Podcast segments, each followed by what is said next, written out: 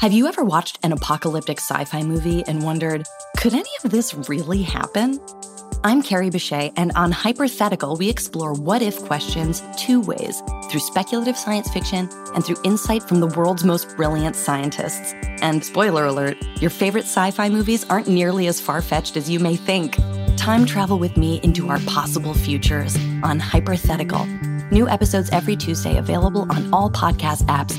That's Hypothetical, H Y P E R T H E T I C A L.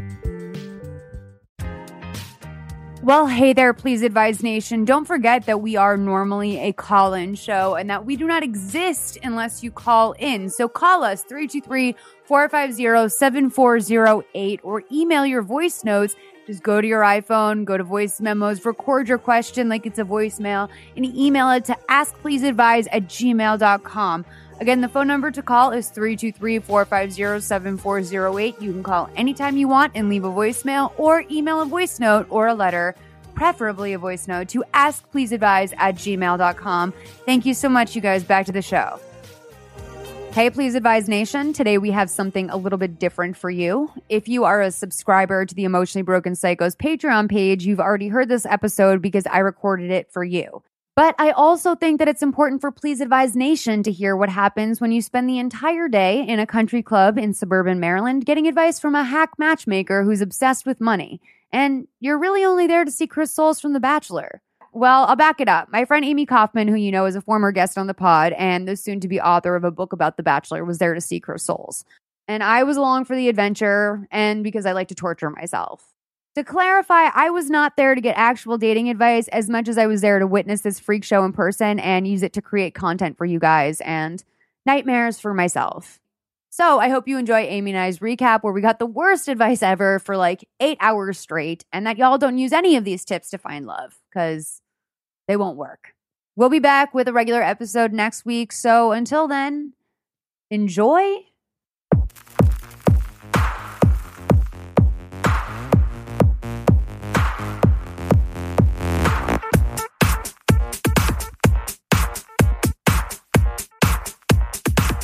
Hey guys, okay, we are recording an episode of Emotionally Broken Psychos that's actually very special to me today um, because we just got back from a matchmaking event in suburban Maryland where we, roughly twenty-five minutes outside of Baltimore, I would say, um, and it was held at a, a country club by this woman named Susan, and I, I don't even know her last name. Like, how do you, you knew her last name?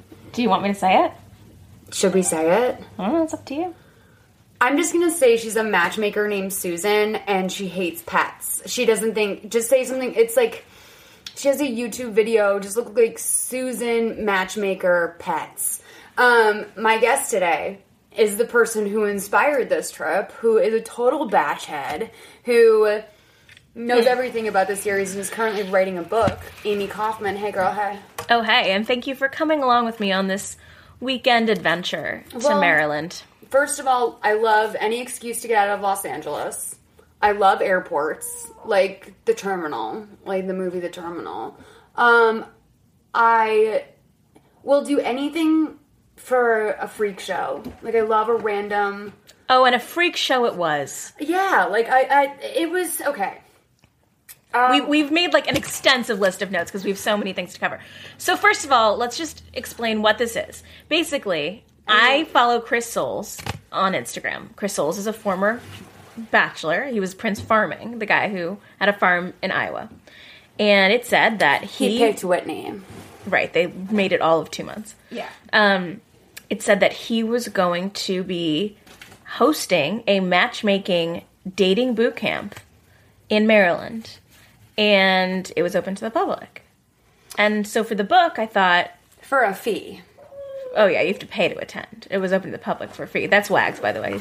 Wags, can I please give you your Kong or whatever it is you want over here? I can't handle you just begging. Do you understand what I've gone through today? um, okay. What do you want, though? Can I pick you up and... Ow! What are you doing? Can I pick you up and lead you to it? Oh, you want the bagel. Can I give him this fucking bagel? Are you uh, eating this? You can give it to him. I just am not, I'm not dealing with this. He I just ate his food. I know, but we're podcasting, and I'm just going to appease this little brat because I don't have time to retrain him. Okay, so listen. Um, it was open to the public. Continue on. I'm going to cut all that from it. Um. So, yeah. So, the dating boot camp was open to the public, and we thought, well, I thought, I'm going to go to this and write about it, you know, in terms of, like, all the crazy different things that The Bachelor contestants do after they're off the show to make money. Um, and Malls, I don't really, Malls is just down for the count, basically. Yeah, I'll do anything that's like a seminar or anything weird where I can just, like, people watch. Um, so can we, like, set the stage a little bit more just to say that we're here in Baltimore for just twenty-four hours. We're doing that Emotionally Broken Psychos meetup tonight at a bar that I've heard is great. And, um... we flew in last night, barely ate all day, barely, or the food we got at this restaurant was terrible. We wake up somehow because, remember, take into account, guys, daylight savings, so we're technically four hours behind everyone else. We show up a little bit late to this matchmaking thing, we get there. And by the way, like, everyone's seated, and we're like, oh, hi, sorry, like, yeah, and we look... I would say ten years younger than the average participant. Absolutely. Like, yeah. I wouldn't say there was a ton of natural beauties in the room. What? I'm not being... I mean, come on. That's basically what you're saying anyway. No, look, I'm saying we look younger than them. There was a woman at the table across from us. I'm not saying that they weren't beautiful women. It just seemed like a lot of people in there had had a tough life. There were, like, only seventeen women. They were wearing their stories on their faces. And, like, the woman across from us... Okay, Amy's like, how old do you think she was? And I was like, I don't know, like fifty-three. And you were like, you think she's fifty-three? I was like, what, just fucking tell me, how old is she? Guys, she's thirty-six years old. There is a thirty-six-year-old running around Baltimore or somewhere who looks like she is fifty-two. It was the strangest thing. Okay, so so we walk into this country club, and it's basically... a room overlooking the golf course or whatever. It's similar to the brownstone. Okay, yes. True. Oh, so true. And so we sit down, and Susan, we've said her name, right? Yeah. And Susan is already um, sort of, she's begun on her PowerPoint presentation. Now, please, Malls, regale me with some of her finest tips. Okay, so there was a lot, and I tweeted them, and I'm just going to pull some right from my Twitter right now because I want to make sure I remember them, but... okay, do we want to get into, like, the superficial tips, or do we want to start telling anecdotes? Well, she was very, you know, of course, because we're dating in two thousand seventeen, dating online was a big thing. Yes. So um, she had some tips about how to maximize your dating profile. Number one, no pictures of your pets, no pictures with your friends, because the guys will probably find your friends more attractive than you. Um, and... if you have kids or, like, you, if you have a niece or a nephew, no pictures with your niece or your nephew. Like, she said, it's not important that these guys know what's important to you. She literally said that. You will tell them in time what is important to you. Um, she gave no sort of guidelines on, like, how... my biggest thing with online dating is just, like, how people get in these, like, pen pal relationships, and I think it's disgusting and strange. Like, just meet up for a coffee. Like, why do you have to write each other letters, like... like, we live in another time, and then by the time you guys meet each other and you're not attracted, you've wasted your whole life. Um, but the animals thing got, that kind of, that was the biggest point of consternation, like, in the whole day, I would say. Because I said, I said to, I, what if you don't want to date a guy that doesn't like dogs? And she goes, that's part of the superficial, because when you, she has, a, she talks or about, who doesn't love animals, right. Yeah, yeah. And I said, because, and then the woman next to her was like, I love my dog, too. This this new, local newscaster, who I guess is, like, homegirls with her, was, like, like really backing her up and also, like, asking all the questions that Susan, when she was kind of, like, flopping, like, the woman would be like, but Susan, speak to the fact. Yes. Blah, blah, blah. So, like, she was constantly propping her up. So... the woman was like, well, I mean, I'm an I'm an animal person, too. But at the end of the day, she said, you don't need to put it in your profile. Some guys just don't like dogs. And I look at her, I'm like, that's a sign of being a sociopath. Like, what is wrong with you? Like, of course, like, you and I both agreed once we got back. If anything, dogs on our profile pictures have led to, like, easier conversations. Almost starters, every starters. message I get, yes. Maybe this is a problem, but it's like...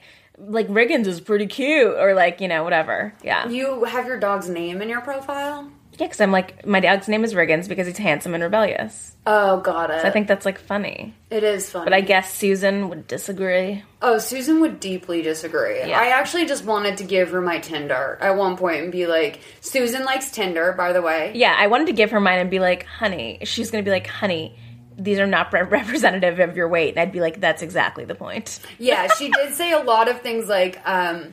you know, like, about how to best appeal, like, number one. So she oh. she would go talk about her clients, right? And she had this one woman who was, I think, fifty-eight or fifty-two or something. And she had another client, a very, very wealthy man from South Carolina, um, who was sixty-eight years old. And, like, their, like, love connection started ultimately because he saw this profile picture of her. So she cuts, she puts up the profile picture. It's like a woman who's like, you know, deep into her fifties. Actually, she said she was sixty. Yeah. So, oh, she was sixty years old. Yeah. One, one sleeved asymmetrical shirt. Like a, a silk shiny red shirt. Like, it's one of those things where I'm not sure where you would buy something like that. Like, like on, in the store that the New York, the New Jersey Housewives shop, shop in. Posh? Yes. Okay. Yeah. Maybe Posh, or I was thinking like, the sexy section at JCPenney. Like, the kind of, like, grown sexy, to, to quote another Bachelor uh, couple. But, um... But so she... So, anyway, let's finish the story with the, with the woman. Well, I mean, there was a there was a, a lot to it. But, like, basically, you have to be in a colorful top. You man- She loves colors, and this is where Malls comes in. Oh, oh yeah, but I have the best sweater in the room, you guys. It was, like, a teal Tory Burch sweater I got at Nordstrom Rack. With a lemon on it. And, with a lemon on it. And the lemon was, like, where, like, the small alligator would go on a Lacoste shirt. So it was, like, not a gigantic lemon on my tit, but there was a lemon on my tit. Um, this woman, like... So what, she, wait, wait, she, so she singled you out, and she was like... I love your color, by the way. She goes, like, she goes, you need a bright color. For example, like that. Like that one right there. And she's pointing to me. She goes, that's a great sweater. A guy would catch you in that. Now, I don't, I also, like, don't know if we're really going for the same types of guys or if that is a universal rule. I really want people out there, if you're a guy listening to this, are you attracted to women? Yeah, we're probably, like, idiots. Are you attracted to women in brighter colors? Because my question, I feel like most of the guys I go for, like, like a chicer woman who's going to be wearing, like, all black. Or Although, I, I, as someone who was literally exclusively all, ba- all black, like, guys are often, like, wow, all black again, like creative. Oh, so, yeah. I mean... Yeah, you're right. You know. I mean, I also, I have the wardrobe of, like, Harriet the Spy. Like, I always joke about that because I, my entire closet is just, like, colorful, patterned shit. Um, so I, I knew I was going to do great with this woman in that regard. But she also does not want you to sex it up in your pics. She was not down for a bikini pic. In fact, she said that when she talks to women who... pose in bikinis or similar mm-hmm. lo- revealing stuff in their pictures, she wants to shake them and say, have a little respect for yourself. Get some respect. Uh, get some self-respect. It was, like, really, like, it was, first of all... Because you can't respect yourself if you're wearing a bikini. I think that was maybe the first time I broke. I broke twice. Like, I definitely... we definitely laughed, like, multiple times. You had one that, like, I think she was floored. Like, What I was it? I forget what it, I forget what it was you laughed at, but you laughed so I don't do a subtle laugh. Hard. Like, like I'm like no, girl. Girl, I was like, I'm sorry, are you in the audience at, like, a sitcom right now? Like, what the fuck is happening? Like, it's like you at, like, a taping, a multi-cam taping. I was like, what the hell is happening? Um, I think it was when she said that she um She has natural breasts, and that she has natural breasts, and that she wants a reduction, but that before she was married, men were only attracted to her because of her breasts. Absolutely. Oh my God, that is so girl. Uh, it just, okay, first of all, I also want to talk about how this woman went over, like, a brief list of, like, the things that men look at and what you have to watch. And then one of them was, like, she was very pointed about, like, weight. She's like, guys want a girl that's in shape. And she's like, I'm guilty of this myself. Oh, carrying a little extra weight. And now, if I could describe her, like, she was, she looked like a box. Like, she, she looked like an Amazon box. Malls, you can't put that on there. No, I don't mean that in a way. It's just like, this is Malls. A woman. You cannot judge women like that. You cannot say, I want to kill this bikini girl, or I want to, like, or, you know, you need to get in shape. Because, and she kept contradicting herself and say, like, of course, I don't do that in my life, but I'm married already. You're not. And, like, it's like, you know what, bitch, you're not better than me. Like, you're not dressed correctly for your body. You're not, like, you don't, what do you know about life? Her entire M O, though, was that if you're married, you've, like, accomplished it all. Everyone who was there was, like, working towards that. That was the whole... I know. And, like, by the way, so we found two other trolls. Like, we found other trolls. Well, no. Trolls. Okay, so about, I don't know, thirty minutes in... I get a D... Uh, meanwhile, Mulz and I are live tweeting this entire thing. Mm-hmm. Every sexist comment, every crazy thing that happens. And we were kind of dying, too, because no one else there was reacting to the stuff that we were reacting to. Right. And I was like, can can one of these women please show that they've, like, have some sort of feminist narrative in their life? Like, please just, like... Yeah, so... Have a feeling. I get, like, a D M that says... Um, sorry for awkwardly staring at you from across the room, but I knew I recognized you. And it was a girl who works at Bustle, who follows me on Twitter, who was there writing about it for Bustle. Um, although they were sort of known to Susan and her team, and Miles and I were secret trolls. Yeah, and, well, also we went into this, and, like, we've been definitely saying on Twitter, like, we're going to a Chris Soules matchmaking event, and we know people in Batch Nation, you, you more so. Yeah. And, like, we were talking about whether or not we should, like, come out, like, beforehand. Like, say, like, hey, we're going to be attending this Because, event. Like, I could, then I could have interviewed them and whatever, but I was like, you know what? If they're not down, then I will just pay and go and have the own experience for myself. And, like, journalistically speaking, now that you've done this and you are going to be speaking about her in your book, like, you can also reach out to her after the fact and say, like... That, I'm going to. Yeah, so... At, um, anyway, we'll leave that out. So yeah. There's also this other girl, right? With her, and she's her version of Malls with the Bustle girl. Like, she also works at Bustle, and she was like, oh, I'm just going to go with you on this random freak show thing. They drove down here from New York. I'm kind of bummed we, we can't hang out with them tonight, but I have to say that once they revealed themselves, I was so soothed. Like, I kept making eye contact with them throughout the whole thing, just being like, you're hearing this shit, right? Let me just, like, tell you, by the way, that Malls' general mental state throughout the entire thing was extreme nervous wreck paranoia. Like, freaking... She's like, do you think we should leave? Do you think we should just t- pick up our shit and just j- get out of here? And I was like, no, dude. These people are not checking Twitter. Like, I don't think they have it. Like, well, because the harder... More and more hardcore I got, the more I thought about how desperate a lot of these Bachelor people are and that they might have some sort of Google notification or might search their own name on Twitter even if you're not adding them. Oh, you thought or, Chris Soules would find out. I thought maybe either Chris would find out or or someone searching. Because, like, Susan is desperate, right? I mean, she appears desperate for publicity, for adoration, or whatever. And I'm sure she has people out there Googling that assistant lady or whatever that was pregnant. I'm sure that assistant lady that is pregnant is all up in her Google alerts. She is on Twitter searching social media to She's see if anyone's talking about She's going to love that you're saying this now, Ben. No, I'm, I mean, that's what I'm, I'm, I'm, I mean, I don't mean it in a mean way. I'm just saying that, that if you are a woman who's trying to build a brand, like, that's probably what you're doing. Um, and so, and especially if you're Susan. Like, I just really got the vibe from Susan that she... extremely gave a shit about what people think of her. Um, and you know why we knew that, maybe, is because um, her advice about where to find eligible oh, men was maybe one of the highlights of the days. Of so the day. Basically the best way to find a guy is to spend, I did the rough math on some of the stuff she was saying, minimum upwards of twenty thousand dollars. Like, if you, okay, so her number one thing is it's seven thousand dollars to do up ten, ten sessions with her. Ten sessions with her. And, like, can I tell you, this woman has I've never seen someone say less in a longer period of time. So I would be so frustrated if I was her client because I'm not sure she's gonna give you a different Susan shows up to those sessions. Like, I think it's more just more smoke being blown up your ass and vague contradictions. So basically, uh, she said that you should meet men at the Ritz-Carlton or Four Seasons in Lanai um, because that's where plenty of businesses send their eligible guys or who are traveling or whatever. They all, whenever you stay at a luxury hotel, it's full of rich single men. She also suggested, and this will, you know, really, you, you, you people in L A will understand this one, movie premieres. You guys, movie premieres, which is hard. They're hard to get into if you are... Live in L A. If you live in L A.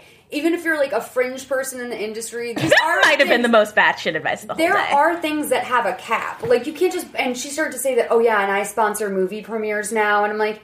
Yeah, which ones? What? It's like, what indie film is that about matchmaking? Well, like, also, like, do they take sponsors? Like, isn't the sponsor the fucking studio? Like, sometimes I don't, they take sponsors. They do. But it's like Toyota, you know? Yeah, yeah, yeah. So it was super, super bizarre. And so, yeah, so she said that, and then so understandably someone in the audience was like, well, we live in Maryland. How the fuck do we get to go to a movie premiere? And she was like, you can join these high-end concierge services that will get you into, like, cool clubs and restaurants and, like, elite events like premieres and, like, and, like, yeah, get get you out of town, girl. Like, well, that was the thing, is that a lot of her advice was like, you know what? You're going to have to, like, hit the ground. Like, you're going to have to go to L A. You're going to have to go to New York. And, like... she's oh, but she said, like, she was like, you ha- you should live where you want to attract a man. I don't care if it's a hole in the wall in Beverly Hills.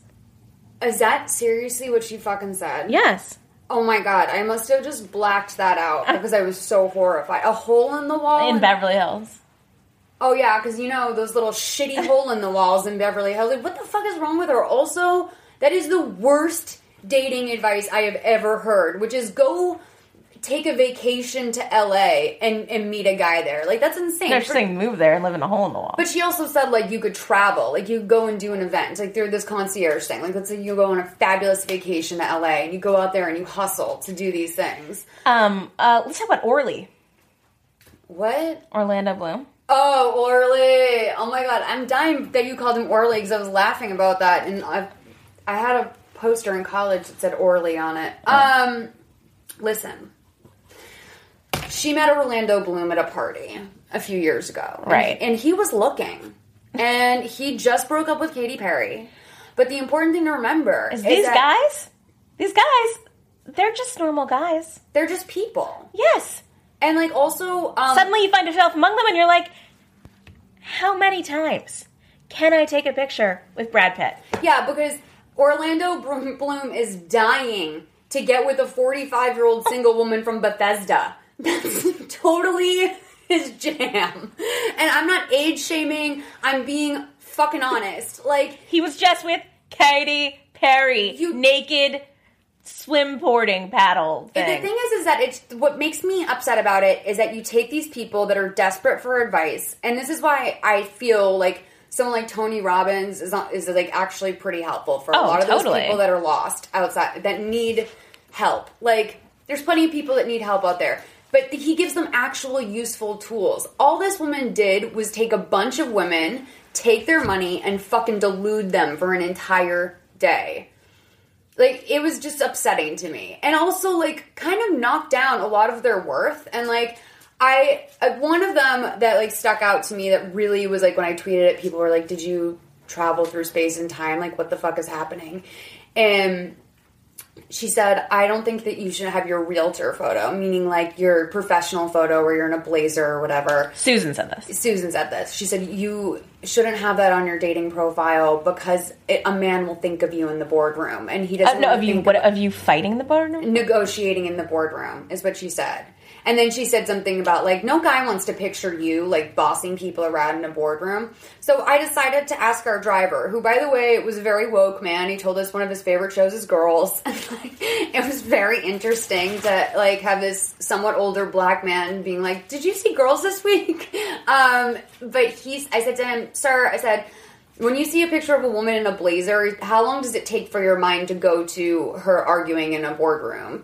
And he was like, um, pretty quickly. And I was shocked by that. And I was like, and that's a turnoff for you? He was like, no, not at all. He's like, I think she's a boss or something like that. And I was like, exactly. I feel like more, more guys are like that. And Chris Soules, his whole thing was saying... We have to get to Chris. Okay. So Chris Soules was there, but one of his main things was that he finds it very attractive when a woman is steady in her career, knows what she wants to do. If he had to choose between a woman who's kind of floundering in her career or a woman who's at the top of her game, he would choose a woman who's at the top of her game. Right. So, here are some other things we should talk about. I think we should talk about the lunch. So, we got a free lunch, you guys. I saw you. Oh, yeah, because I'm really upset about it. All I took from the lunch table was, like, two pieces of, like, what I assumed was salami, some sort of like spiced meat, and then three pickles. And I had uh, took one bite of a cinnamon bun earlier in the day. I think I have a picture of my lunch, and I will post it to the Instagram because it's disgusting looking. And then the local news anchor walks by and she goes, "Oh, of course you're from L A if you eat like that." Like I'm like, "Oh yeah, that famous salami and pickle diet that we're all on out in L A.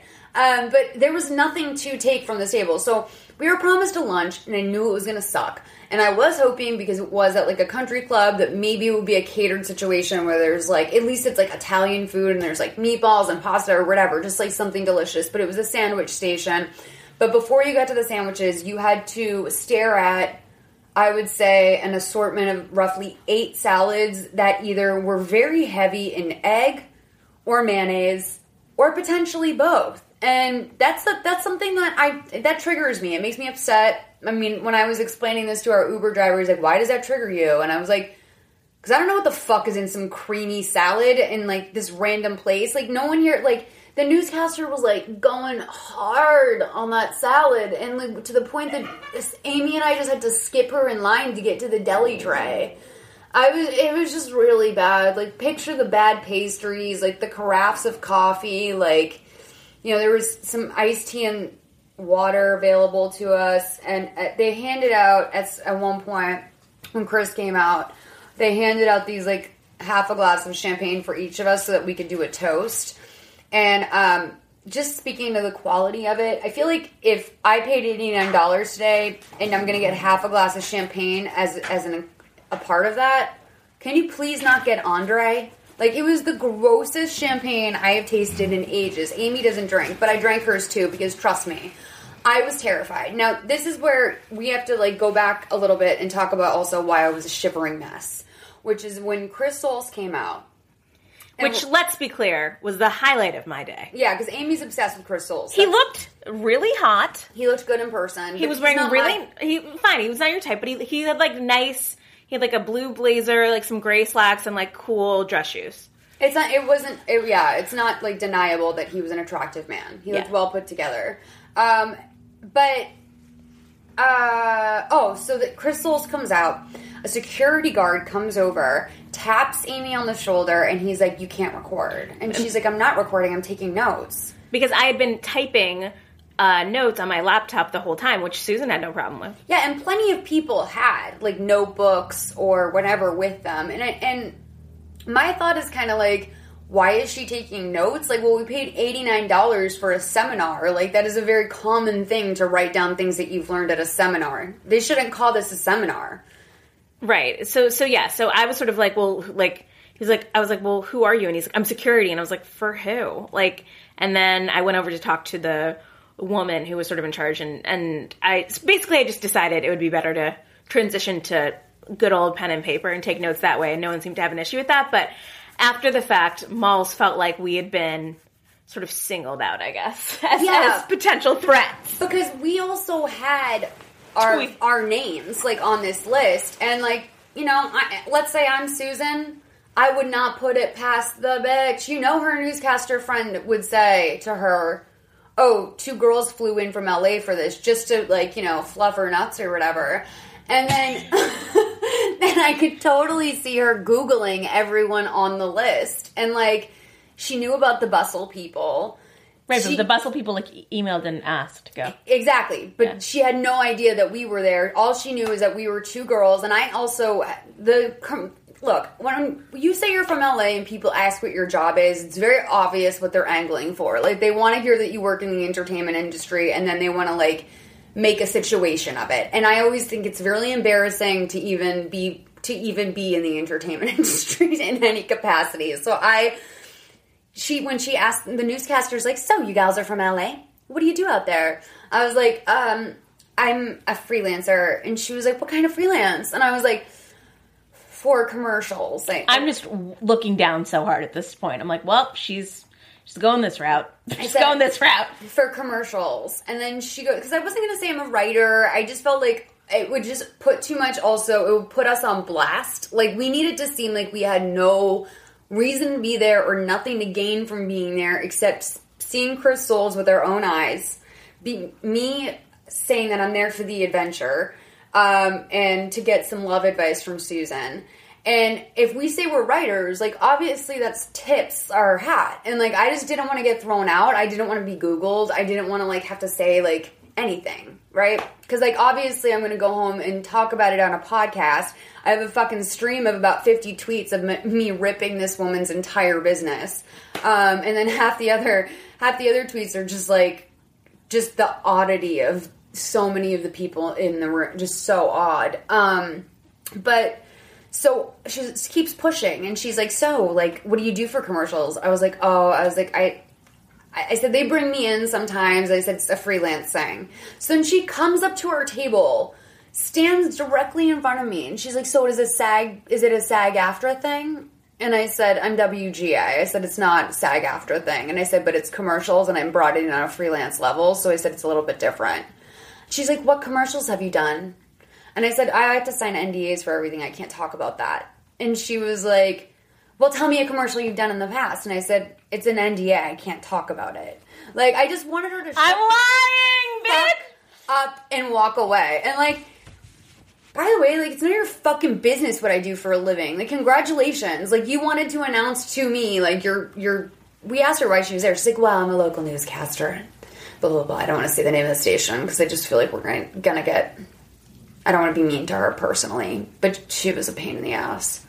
Um, okay, so what kind of... So, Chris Soules, when he... When before I got sort of in trouble, but not really, for taking notes, he comes, he comes out. out, and Susan's first question for the man, who was supposed to be teaching all of us poor souls... Souls, huh? mm. uh, teaching all of us, um, you know, what a guy as great as him wants in a woman... is what is your favorite Disney character? Um, yes. And then, and so she goes, what, like Aladdin or something? And he's like, I don't know, maybe Her- the Mer- Hercules. And then everyone. He didn't say like, that. Yes, he did. And then, so, and then some woman in the audience said, no, like, what Disney princess do you like? And he was like, uh, if I had to pick a Disney princess to marry, I guess it would be Ariel. He said the mermaid? Ariel the mermaid or something like that. And he knew her name. And then he, or the little mermaid. Yeah, he called her the little mermaid. And then, first, I just, first of all, I couldn't get over the fact that one, the little mermaid is sixteen.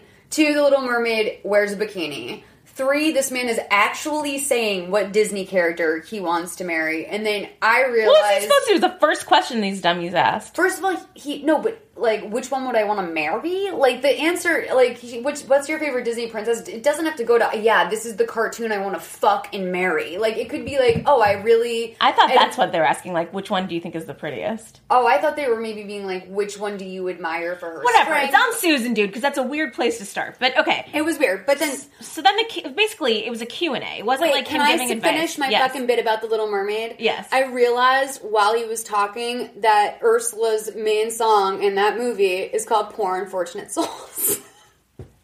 Did you not connect that? Because that's no. exactly where my mind went. Continue. Go. I mean, you clearly want to run this. This is your boyfriend, your husband. So then we had the Q and A, and it was all of, what, fifteen, twenty minutes? Um, yeah. The whole day was from... ten to four. Yeah. Um, and so he basically, she was just asking him, you know, what was the hard, actually, what was the actual so most she, insightful thing she asked? So she was asking him, like, what he looks for in a woman. And he definitely was saying, like, someone with a kind heart. You can tell she was raised well. Um, the first thing he said was, like, well, looks, obviously. Oh, right. She said, what What do you notice first in a woman? And he was like, well, looks. Like, he was a little sheepish about it, but, like, honest, obviously. Yeah, and, like, also, like, probably totally aware that, like, Susan needed him to say that. Because this entire thing is also about makeovers. We're it's sitting about... here with fake lashes right now, by the way. Oh, we yeah. Got we, got, we got fake lashes that were, I mean, the girls were so nice. I actually think the lash girls were probably the nicest people we interacted with today beside the Bustle girls. But I... Dude, my fucking strip lash is half glued to my goddamn eye. And she made me shut my eyes to let the glue dry for like fifteen minutes. And I've got plenty of fake eyelashes on in my life. That's not how it works. Like, we'll get so our lashes weird. In L A. I hate, hate to hate, but. I just am upset because I now have, because she put eyeliner on me too. And now I have to redo my makeup for tonight. And I kind of was just going to throw some more blush on and fucking call it a day. Now I have to wash my whole goddamn face. It's upsetting. It does upset me. Um, but, oh, oh, so he says looks, and then... And then he goes on to say, like, a kind heart. Like, you can tell she was raised well. Um, and then um, she talked to him about his dating life. And apparently before he was on The Bachelor, he was in a seven-year relationship. Did you know that? I did. So he was in a seven-year relationship that was super strong. He was engaged to her, he said. Oh, yeah. yeah. He was engaged. And then um, he they broke up. He went on The Bachelor, uh, Bachelorette or whatever, then, then The Bachelor. And that didn't work out either for him.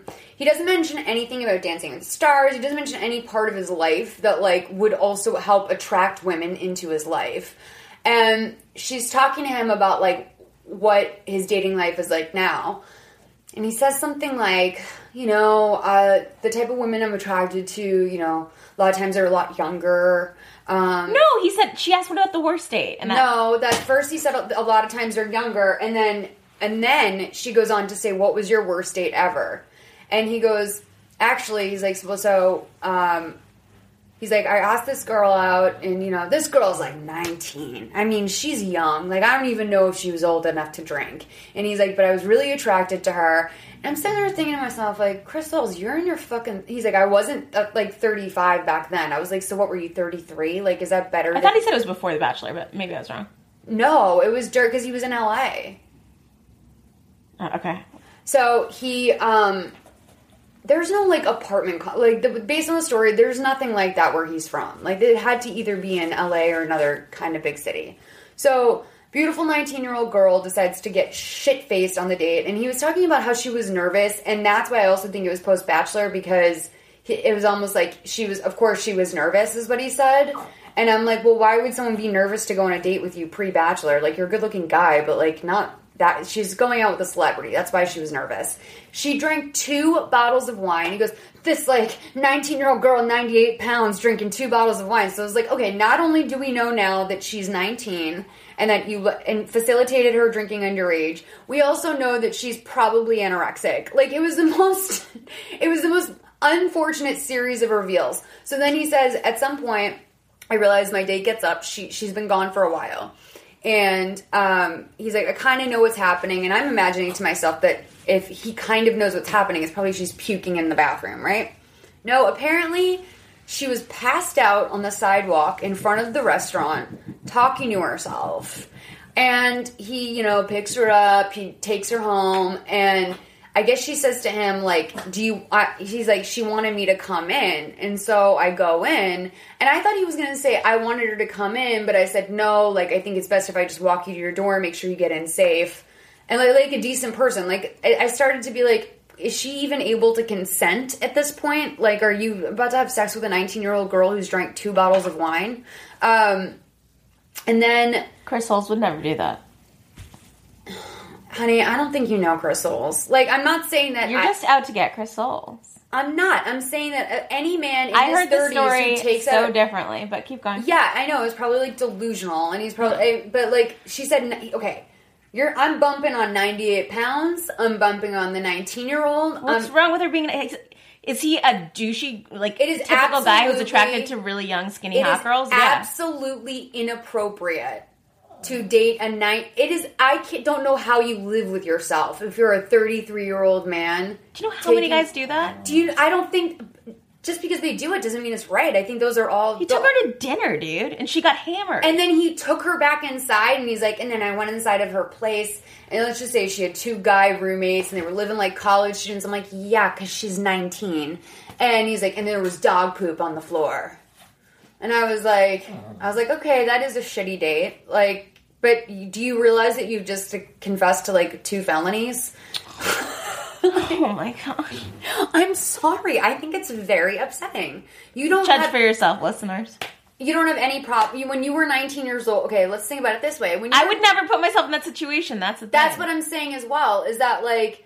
I also feel like this girl lacks judgment of a certain kind, because I do think that, like, when I was nineteen years old, I thought men who were, like, twenty-six were too old for me and, like, gross. For we don't know enough me. Of the details to be judging this. Are you... Are you actually... Seriously, are, you, I thought that story was before The Bachelor. He said it was after my seven-year relationship. Why would she be... After... No, he he's he said... Because he was referring... He was saying that it wasn't... Between the relationship and The Bachelor, it was after The Bachelor. That's what I'm telling. I'm telling you, Amy. I swear on a stack of fucking Bibles. Go tweet at him right now. Go tweet your little boyfriend right now and find out that daddy's a big old pervert. Okay? Like, I'm telling you. Do I think that he likes hot young girls? I'm sure. Who are, like, inappropriate yeah. for his age? Yeah. Yeah. I think that that's porn culture and that's inappropriate. And that if, if he's actually out there looking for love and this is a person that I'm supposed to fucking listen to about his values, I don't want to talk to no, him. No, we're man. not supposed to listen to him about his values. That's we what he was brought um, on for. This whole... This yes, whole, but we, we, you and I are not listening to him about his values. I'm not saying that you and I are taking this to heart. Obviously, I'm a little weirded out that you're not also disgusted that a thirty-something-year-old man is obviously raised in porn culture and probably wants to fuck a thirteen-year-old with pigtails. But I do think that... I just the, think you're jumping to conclusions. The rest of the room is sitting there and taking this in as knowledge. And I think it's just... I mean, I'm sorry. Like, I think it's completely inappropriate that he went inside with her, knowing that she was underage, that he got her drunk. We don't know she, that he was going inside to, like, have sex with her. He could have been going inside to, like, drop... Why are we even talking about this? I feel so uncomfortable. Why? Because we don't know any of the details. He was telling it as, like, this girl got wasted on a date and it was awkward. Babe. But, like... The truth is in the details. No. Disagree. All right, fine. Agree to disagree, but Emotionally Broken Psychos Nation, I would like you to reach out to me and tell me if you think it's fucking appropriate. And if you heard that story. Now, you go ahead. You tell your story. How did you hear it? I heard it as he said... Like, I told you. you he, I heard it as he said it. Yeah. Like, he he took this... Like, he... Do I think it's gross that most guys around our age, you and my age, I mean...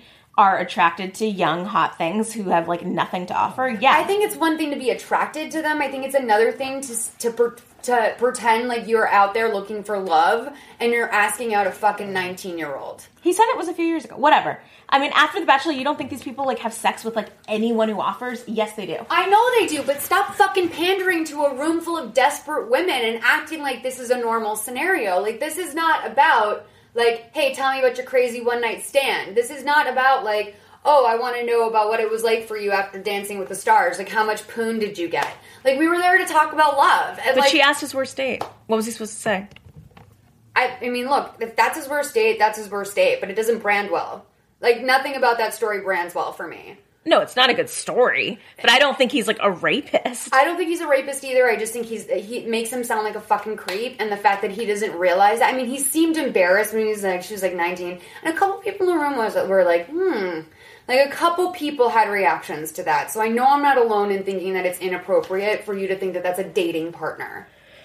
I mean, I'm sure he didn't think of her as a dating partner. You're not going... I'm not- sure he thought of her as something less than that. Exactly, which is why I'm saying, like, when this poor girl's fucking shit-faced... And this all, poor girl, she's just... You don't think she has any responsibility for wanting to go out with an old famous guy? No, not at, I think she does have responsibility for that, but I also think that when you're nineteen years old, you make uninformed decisions, you act like a fucking idiot. She's essentially a child compared to him. Like, when I was twenty-three, I dated a thirty-two... I can't believe we've been talking about this to this extent. This is Emotionally Broken Psychos. This is what we talk about. We talk about the fucking psychology behind it, and I'm going to talk about it. When I was twenty-three, I dated a thirty-two-year-old, and now when I look back on that relationship and how much wisdom he had above me and how basically, like, how much, like, I was just getting laughed at for being a twenty-three-year-old girl that thought she knew everything but actually knew nothing. Like, that's how these older guys treat these girls, and I just don't think that's okay. I mean, like, there's nothing wrong with having that porn culture ideal of thinking that it's, like, so hot to be with, like, a nubile, like, eighteen-year-old girl. Like, I don't think that, like... You know, barely legal slots isn't, like, a huge porn category for a reason. Of course it is. But, like, I just, I don't know. I really, it, it, it skeeved me. I'm I'm triggered by it. I can obviously see that. I just don't know how you aren't. I so, just think you overreact to stuff. You think I'm so anti-Chris Soules. No, I'm just, I mean... We're doing a podcast. So I'm telling a story. I'm not going to be, like, passive about it. Like, no one's dear to people passively after hearing an outrageous anecdote. Like, wasn't that upset in the moment. Just but- I just would have heard of it as, like, oh, it's a dumb guy anecdote. Not like, oh, God. Like, he is a fucking terrible monster. I don't think he's a fucking terrible monster. I do think he's a gross dude. And it bums me out when dudes are gross like that. And it I bum- guess I'm just so used to, like, thinking it- that guys are absolute trash. See, I don't think that. I really don't think that. And I also think that there's a lot of good guys out there. And I think that this is just... My issue with the entire thing is that this person who is single, who did not successfully carry on with his relationship with The Bachelor for more than even six months is at a seminar telling a bunch of people who are desperate to find their soulmate. Desperate. These odd stories. I just think, if anything, it's like, if I don't want people to think that's what men are. And then Susan just kept being like, I mean, Chris is just so great. And at some point, Susan disappeared with Chris for upwards of an hour and came back and said that they had been slamming shots together upstairs. And I was like, all right, Susan, you need to chill. She was allegedly she said that. I'm not, I don't want to get in trouble for anything. I'm just saying, I mean, maybe she was joking. Maybe the shots thing was a joke. Um, Didn't seem like a joke. But, you know, um, it did not seem like a joke. Um, okay. Let me go over this just a little bit more. Okay, so then there's a weird ser- series of events that happened after Chris Soules that we weren't told why they were happening. So I kind of got upset when I was looking at the schedule and I realized that like one thirty, one forty-five or something, it said something like Boys and Girls Club of Baltimore or something. And I was like, are you fucking kidding? Like, what? Why are we having like a charity meeting? Well, earlier in the, in the like wh- how you should be section, Susan had been like, charity, charity, charity, charity. Like, men love it. Like, yeah, she's like, you will find your man through your charity. Um... But she didn't preface, like, I'm going to introduce you to some local charities. Right. So then someone from the Department of Social Services shows up and tells us about this program they do for foster kids, which was actually lovely, but also incredibly, like, not what people were there for. Like, everyone was a little bit confused because there hadn't been, like, a formal intro into what this was. Right, and just, like, politely play- paying attention. And, like, and then in the middle of this, the people who had paid five hundred fifty dollars for the package that included taking a picture with Chris Soules outside in, like, some secret area kept having to leave. And so, like, this poor woman giving a presentation about, like, foster children, they're like, Julie Miller, like, please, uh, let's leave to take your picture with Chris. And it was just like, oh, God. So, let's get to the beauty portion of the day. Now, should we talk about the makeover victims? Yes. Okay, so there was a package that you could pay for, and I think it was a little over thirteen hundred bucks, and it might have even been like fifteen hundred. And she, basically what you would do is you'd get an extra day, you would have a one-on-one with Susan, you would um, meet with a wardrobe stylist, get a makeover, and also find your one signature look, which is like the look that, like, this is your date look, this is your work look. Three women come in, various ages, um, in... dresses, once again, I don't even know where you would buy dresses, like the ones I had. The they light, were all very bright colors, which is her number one priority. Yep, there was a magenta, a red, and a blue. And the blue actually was really cute. I thought it was pretty cute for what it was. Yeah. The pink one was demented. Like, had, but describe the styles. Okay, so it's like Stepford wife meets, like, woman who wants to shop at a major department store but can't, so she's found some sort of strange in-between store. Like, I wouldn't pri- if this is this is where it also gets unfortunate too, because these are the kinds of dresses I was looking at them and I'm like, I would price that dress at twenty-nine ninety-nine, but you know it cost one hundred fifty. Oh, maybe more. And like, that really broke my heart. Well, so, so yeah, so they come out and they, you know, they have hair and makeup done. Their hair and makeup did look good, although it was very, like, the hair was, like, you know, roller curls that haven't been brushed out. It was kind dated, of. yeah. yeah. Um, but, you know, they had fake lashes, their makeup was good, and these were, like, women over, I would say, forty, so. And, oh, also, she goes through each of the, each of their shoes. Oh, this was like, really bothered me. Yeah, she goes, um, oh, she's like, she's got knockoff Enzo's, she's got Michael Kors, and she's got Jimmy Choo's. And they were all Susan shoes. They were her shoes? Yes, that's what Blade told me. That's disgusting. That is absolutely fucking trash. Are you telling me that these women had to walk around in Susan's worn shoes all day?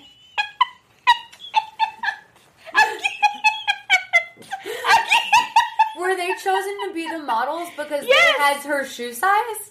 Maybe she recruited... These were just models showing the, the potential of the makeover. Um, but yeah, she was like, so... But like, the whole thing... And, and, and so... Oh, and the oh. reason the heels were a big deal is because she was like, some of my clients say that, like, they'll wear heels. But when I see the heels, they are like grandma heels. Yeah, and, and the other thing, too, is that she was so... Like, being all about the brand really kind of killed me because, once again, it's a stress and emphasis on, like, it takes a lot of money to really get where you need to go in life. And, like, I understand there's plenty of people out there with theories that guys are, like, really into shoes and, like, they love seeing shoes. Um, I personally do not subscribe to that belief. I think that you should just always have... I mean, I'm wearing snow boots right now, but I think in general you should always have, like, a decent shoe on. Um, there's nothing, I mean, just for the sake of fucking arch support. But, like, I don't understand. I mean, why is this, I mean, how are you going to put these people in that, in that dress that came from God knows what demented offshoot of Dress Barn that came from? Which she was suggesting they would to work, by the way. And she, because we asked, we were like... I was like, is said, this a first date look? Yes, yeah, yeah that was you. Yeah. And she goes, this is a, a, you could wear this to work, this could be a first date, this could be whatever. Like, and like, that's what I think she means by signature look. It's just like, you can move through your life going, I mean, these are, this is the type of woman who would think it's fresh news to tell people how to take their daytime office look into a nighttime look. Like, just take toss a, a blazer over it. Just take off your sweater. Yeah, take off your blazer and put on a sexy cami. It's like, can you kill yourself, Susan? Um, well, no, don't I, do that, Sus. I just no. My my problem with it is when I when I say, like, can you kill yourself? What I ultimately mean is, like, how can you live with yourself being such a fucking con artist for regurgitating information that contradicts itself? I said to Amy, I've never seen someone say absolutely nothing for twenty minutes while never stopping to take a breath. Like... Well, you should get, give an example of that by saying, like, we asked some questions, mm-hmm. and the answers we got back were very lackluster. So, okay, we should also say, too, a, a good example of someone else doing this is how she said that, you know, you don't want to see a man in the boardroom, and of course Chris said the first thing he said was, like, I like a woman who's in her career and, like, all about it. And Susan oh, you was like, like something Chris said? See, she's like, see women? She's like, this is what... She's, this is what men are looking for. They're looking for a woman devoted to her career. And I was like, why are... Like, didn't you just spend a half an hour telling us that we need to play down our interests and our abilities and basically not intimidate a man and make him think that we're, like... Because she also brought, brought up, like, man-hating and stuff like that a lot. And it, it was just very odd. It's like, Susan, no one thinks you're a man-hater. Stop saying this isn't a man-hating thing. We you know fucking that. Worship men. Yeah. Like, yeah. this is you. This is what you live for. Um... So, so we asked questions at the end. Amy asked a really good question, which, which she, she couldn't wrap her head around. Because, like, obviously... I know, I was like, was I mumble? Was I, like, did I go on too long? Like, so, essentially... Well, it was a, it was a multi-tiered question, and, you, I mean, I don't know how complex of a thinker Susan is, but I she basically said, like, we're here today to, like... I, don't, I just don't think... I don't know how many layers she has. So you were like... How am I supposed to, like, watch a show like The Bachelor and love that it's, like, a fantasy and these guys are going on amazing dates, but then in reality, like, you know, the guys these days are just kind of, like, ultimately you were saying, how do I deal with a world where I'm supposed to watch The Bachelor and think of him as a great man, and then we meet, bring him in today and we think he's a great man. Right. But ultimately we're all out there dealing with fuckboys who don't text you back. Exactly. So... Susan didn't understand the question. I had to repeat it. Because the plastic surgeon walked in halfway through. uh, by the way, you guys, we're getting to the more of the beauty soon. Um, but my question to her was that... Wait, what was her answer to me? Her, it was a non-answer. It was a non-answer. It was a non-answer. And then um, she, another woman, she said to some woman, she's like, so what's your biggest relationship issue? And the woman was like, um, too fast, too soon. And... I thought that was interesting because I have the opposite problem, which is I usually, like, if I like if I like a guy and the guy likes me, he goes way too fast. Like, all of a sudden you're hanging out all the time. He's, like, saying I love you way too soon. I'm like, you don't even fucking know me. Like, all of this stuff. And Susan was like, yeah, I mean, like, some people, it's like, that's the kind of thing you gotta work out for. She's like, a lot of people have mental illness. And she's like, you gotta look for those fatal flaws. Or wasn't it? Yeah, you gotta look for fatal flaws. One of them is mental illness. She's like, I'm not saying you can't date someone with, who has mental illness, but she's you like, gotta watch out for those fatal flaws. Yeah, and then, um, then, uh, there was this amazing thing at the beginning. I totally fucking forgot about my first interaction with her of the day. So she says to some woman in the audience, she's like, so, she's like, who do you call when you're upset? And the woman's like, my friend Christy. And she was like, and why do you call Christy? And she's like, because she listens to me and she makes me feel better. She can be very empathetic. And um, Susan goes, so none of the, the thing, like the tall, dark, and handsome, none of that stuff is really in there. What you're really looking for in a partner is someone who can be empathetic, someone who can be kind. And I thought that was a very strange way, strange way of analyzing it. Because what you look for in a best girlfriend is different than what you look for in a man. It should be anyway. Um, but then I thought about it, and I thought about myself, and I'm much more, like, internal than that. Like, it's very, it takes a lot for me sometimes to reach out when I'm having a bad day and say to someone, like, today's been really hard, and I need to talk about it with someone. So I said, what if you don't call anyone? And she goes, oh, you're fucked. You're effed. She, no, she said fucked. I thought she said effed. Because she wouldn't even say fucked. Oh, really? Yeah. Oh, I thought I totally heard her say you're fucked. Well, it's the same meaning. Yeah. I, I know, but yeah. I, so anyway, I thought that was really interesting because it's like there's you can only be one type of person, like in her world. You can either be a person that's like needs to get on the phone and vent, or you're fucked. Or like a person who would never pose in a bikini, would never wear a blazer, would never, like there's all these rules. Yeah. Um, so back to the beauty portion of the day. After the... Malls is taking her eyelashes off. Because they're fucking falling off my face. Yeah. So there was, you know, it looks were a huge emphasis of the day. And I do think that for a lot of women, they... This is an important subject because looks are important, and I think there's a lot of things that women get wrong constantly that's just good to know as a person. Like, who else in your life is going to tell you this, right? Yeah. So stuff like dressing for your body or maybe ditching, like, an older style that's, like, not complimentary to you anymore, dressing for your age, stuff like that. I do think that there's there's some stuff that every person could, but, like, use. use. Um, so she kind of taps into that st- stuff a little bit, but...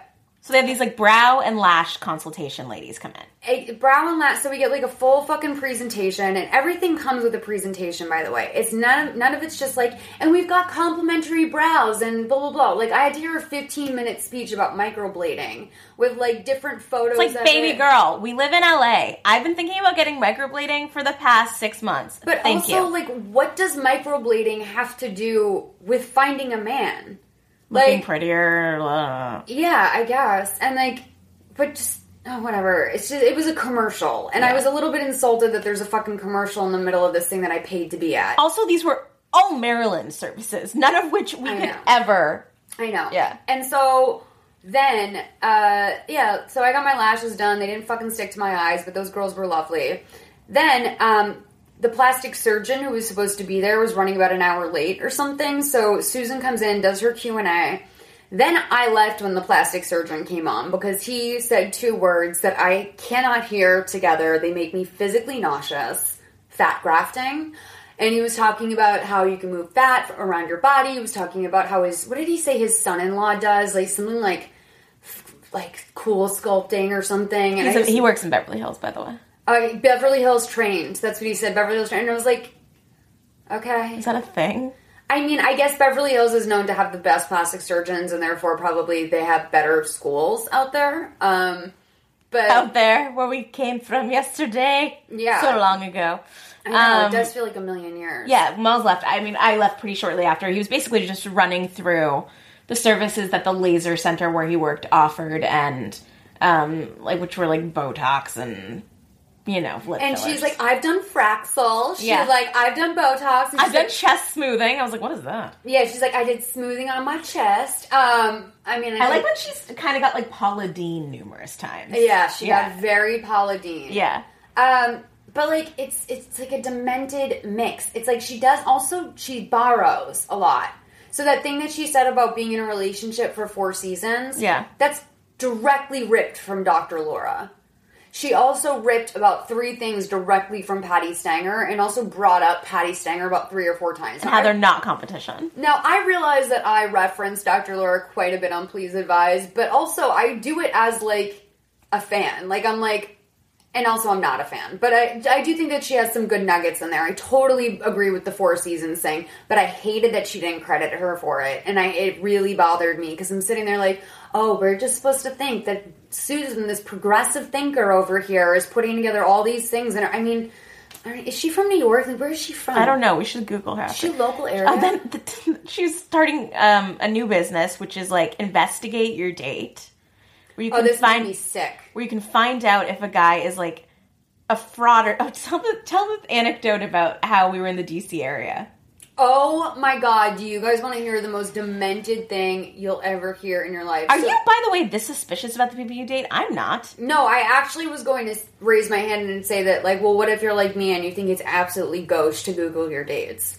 Like, I just don't think that's a good way to find out information about anyone. And I also started to say, like, because when she was grilling people about the background checks, I raised my hands and I was like, let's say, like, the guy you're dating was, like, peeing outside when he was eighteen. And he got thrown on the sex offender registry list. And I said, is this something that, like, you take to him and say, hey, like, you should, you know, like, I said, where's the room for forgiveness? I said, you can't just snap, have a snap judgment. What if someone got, like, a D U I when they were young, a youthful mistake? And she goes, well, you don't look out for the one D U I, you look out for the three D U Is. And I was like, oh, okay, that's how many D U Is is too many. Because for me, it's kind of the one. Um, but, you know, someone's nineteen and they do something so fucking what. I find it very creepy that she said this. But then, and then she says, and another thing that you guys have to think about, because we're in the area. This literally makes no sense. No, because we're in the area. Is that you might be dating someone who's in the C I A. And if he's in the C I A, he's reading your emails. Like, like, so just delete everything. Delete, like, your profile. You know, keep everything unlocked. I'm like, if he's in the C I A, deleting your Facebook ain't helping you, sweetie. And also, Susan, who in this room do you think is secretly dating someone in the C I A? Like, who in this room? Your friend across from me? The thirty-six-year-old, fifty-two-year-old? Um... She was so sweet, though. You know, there was a lot of pain in that room. She didn't even... Well, she kept saying that, like, her real breakthrough method, if you were to follow up with her, was that she will make you cry, and that until she makes you cry, you won't have learned anything about yourself. But no one even came close to bridging that emotion. And also she kept saying, like, these generalizations that really bothered me and also just, like, kind of, like, spoke to what she thinks of these people, which is that... You know, she she obviously looks down on all of us. That was definitely the vibe. That was the way she spoke. I don't think she liked that either of us challenged her a couple times and said, like, but wait, doesn't that, you know... Not, she didn't like any of it. Can you imagine if we really had, like, spoken our mind?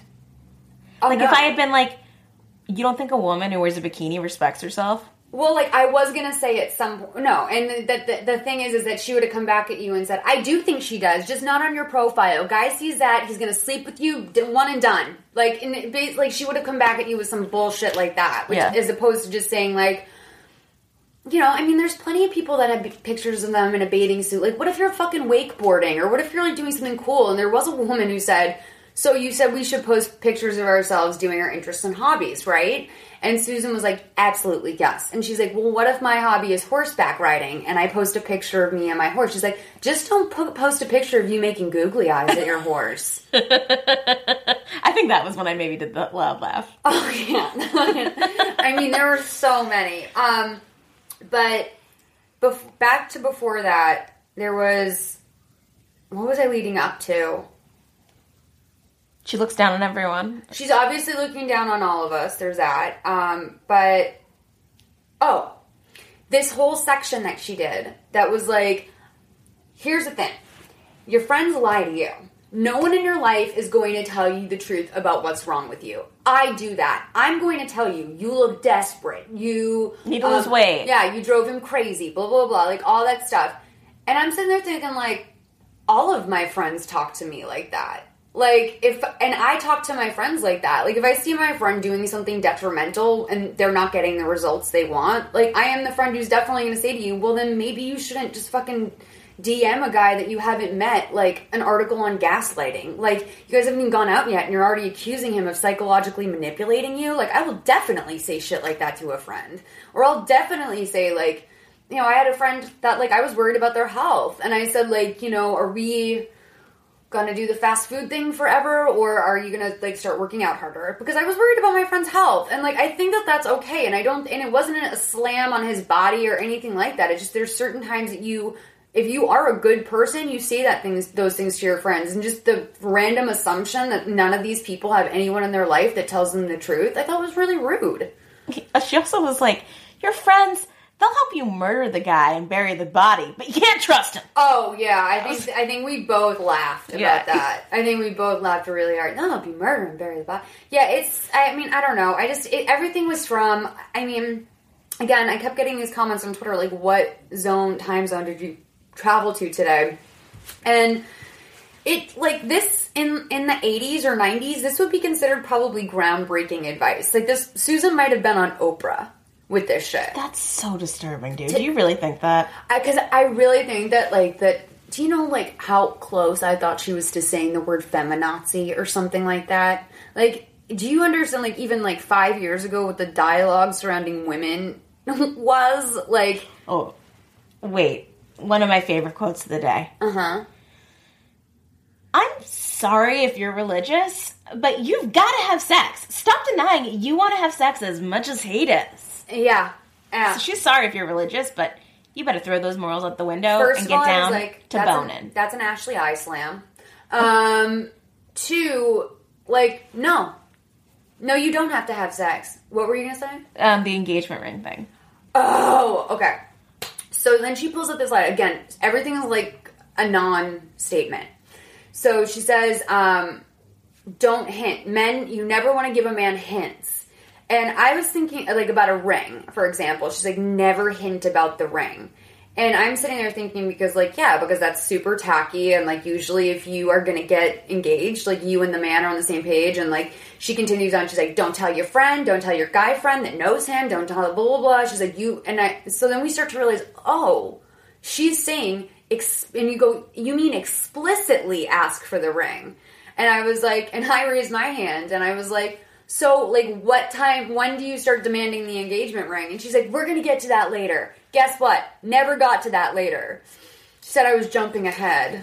I'm like, sweetheart, this isn't a textbook that I've read ahead three chapters, okay? Like, this is some fucking bullshit PowerPoint slides, and, like, your assistant isn't even paying attention. Like, I loved how she, the assistant kept fucking up the slides, and, like, we'd see the whole next thing. And so I'm like, Susan, just end what you're saying. We already saw the next slide. We already... She's like, go back, go back, go back, go back. It was so rough. It was rough. And I do have to say, one thing that I was I enjoyed about it is that... Yeah, let's try to be... This was so negative. Do we have any... Do we learn oh, actually no, anything? What I was going to say is also negative, but one thing I liked about it was that it wasn't... Um, it didn't seem culty with her employees. Like, it seemed like her employees liked her, but it didn't seem like they worshipped her. Like, the way that everyone who works for Tony Robbins, like, fucking worships him. Um, and they practically just work for him to get free treatment. Like, right. I did like that it wasn't like everyone was like, oh, Susan. Like, that would have really broken my back. Um, did you learn anything, Miss Positivity? Um, it's really stretching me to think of this. I'm going to think, I'm going to think. Oh, there was one thing where I was like, maybe. Well, so so her big, like, thing, and some awesome lady at the end was, like, she wants everyone to have a dating action plan, mm-hmm. um, and think about what they, what they, what their non-negotiables are, but those non-negotiables can't be superficial, so, like, loving dogs. Yeah. Uh, can't be online. But um, I did sort of, like, it just was a, I guess it was a good reminder of, like, demanding what you want. And, like, not feeling... Like, ultimately, at the end of the day, like, if you're not upfront about your expectations with someone, you know, be it in the zero to three-month range or not, uh, or past that, you're not going to get it. So, maybe think about that. Okay, and I enjoyed learning a little bit about Baltimore's foster care system. That would be my favorite thing I took away. Also, I'm going to tell you, I think... She was slamming me personally when she came back. In the video, she sh- she made us watch one of her YouTube videos, and it's about how, oh, is your pet stop keeping you from finding love? Which one, in my case, absolutely yes. Like, absolutely yes. Like, guys don't want to deal with a chihuahua. I understand this. But um, she comes back and shows this YouTube video, and she's like, see, guys? And it's this demented video of her, like, coddling her dog and, like, kissing its face, and... She did say, I mean, she kind of, like, let us in on the production part. She's like, this turned out to be the best video of the day. She's like, this was the last video of the day I did. She filmed it today? No, I think that she films, like, she'll, like, do drills. And she'll, like, film, like, twenty videos in a day and change her outfit between each one. That's kind of what she was alluding to. Oh my goodness. Do you think she lives in New York? I don't know. If we're done with this, we're going to have to, like, do a little deep dive on Susan. Yeah. Okay, you guys. So that was basically a brief overview. You know I could talk about this for another hour, but apparently Amy thinks I'm negative. Um, Amy, this is the show where we, like, dive into psychology, so... No, sorry I'm just got, saying, like, did we... Sorry I got all heated about Chris Soules taking a nineteen-year-old girl drunk as fuck back to her house, but that's fine. Um... He, oh, you I can't, love I can't bring it up again. I can't bring it up again. Just tell me why you love him. I don't think he's a bad... I just don't think he's a bad person. I don't think he's like a malicious... I don't malicious, think he's a bad person He's not either. malicious. I don't think he's a bad person either. I didn't say I think he's a bad person. But you were implying that he was taking a nineteen-year-old wasted back into her house to do something with her. I mean, at least... I mean, it, just let her go to... Take her... Just... She has two roommates that you met. Send her to bed. Like, how do we know he didn't? I, I don't want to talk about this anymore. He went inside. Was he supposed to let himself back out after she passed out drunk on her bed? I mean, yes. I, okay, cool. Well, I um, I don't think he's a bad person at all. I think I like to rib you about it because I think he's a very conservative person, and I don't agree with his politics, and I didn't particularly find him to be an amazing bachelor. But um, the only thing that bothered me about it was that, again, there was a lot of pain in that room. A lot of women were there as a last-ditch effort. There were single moms there. There was people that were just, like, older and had never really found that opportunity. I did want to, at one point, raise my hand and say, at what point should a young woman start to panic about not finding love? That would have um, been a good question. I'm curious about that as well. Yeah, because it seemed like, you know, she was setting up a lot of people in their, like, seventies and shit like that. Some of her clients are much, much older. And everyone has to be wealthy. And, like, of course, this was at a, at a country club. It's a nicer area of Baltimore for sure. I asked the guy that was driving us. He said, like, what is this, like, an upper class area? But I just didn't really get in a very moneyed vibe from the room. And that made me upset because I feel like, once again, these women are told they're not good enough, and they've clearly already been told that enough, and not everyone gets to sit there and, like, go back to their hotel room and laugh about it and, like, do a podcast or live tweet. Like, a lot of these women are walking back into the world being like, well, I have to get pretty, I have to lose right. weight. Which is why we're, which is why you wanted to do a podcast about it, and which is why I want to write about it in the book, because I don't think that even if she had been giving, you know, even if, like, we agreed with more of her philosophies, or I, I just don't think that you should pay money to go to a dating boot camp to take anyone's advice about how to find a man. Like, um, no one knows. Like, what are these, like, tried and true anecdotes? I mean, it should be about being your best self, not That's about, what I was like, gonna say. Yeah. yeah, like go, like go work on yourself is the best way to find a man. Right. It's like, be the best person you can be. Um. Okay, you guys. That being said, we're single! Oh my god, that's probably just broke everyone's ears. Um, and mine included. But I love you, girl. Thank you for inviting me to do this. It was an absolute eye-opener. Roller coaster. I mean, it was just everything. It was a lot. Um, I hope Susan doesn't sue us. She absolutely can't sue us because we didn't say anything that she didn't say. That's true. And I said that allegedly she she might have said that she was drinking shots with Chris Soules. That's, what did she say when she walked? Because I was getting my eyelashes. She said, I'm, she said I I had a couple shots. She said I had a shot upstairs, and so it might be it might be going in my brain right now. And why would do you think she proposed the shots or he did? I'm guessing that it seemed like when these bachelor people show up, they just have liquor sitting out there for them. Right. And I feel like Susan also is a woman who probably likes to have fun. She does. She did strike me that way. Yeah. Like, you can see Susan getting turned at a party or something. And, like, by the way, again, like, this is no slam to her professional reputation or anything else. Like, I'm just, I'm sure that Susan works wonders for some people. I'm not calling her lush. I'm not saying anything bad about her in that regard. So there's no way we can get sued for this. All we're doing is reliving our authentic experience. And while we were told we couldn't record during the show, uh, we can record after. Yeah, there's just, no one can no one can take my story from me. I keep feeling so bad for that lady who paid seven thousand dollars because, like, it's just the thirty-six-year-old across from us. I just who suggested that I read a book called God Wings. I know. Well, and then the other sad thing too is that she kept talking. She's like. She almost, almost, like, almost as a brag, she's like, you know, I was engaged once. And I'm like, is this, like, so you, you're just, you're running up the pure power and steam of knowing that it is possible for someone to love you to that extent? Like, do you not know that? Like, also you didn't marry you, you didn't marry him, so obviously it didn't work out. Like, what? Is there a train outside? It's like a truck or something. Oh my god, that sounds so crazy. You guys, I'm using a new recorder, and um, it's effective.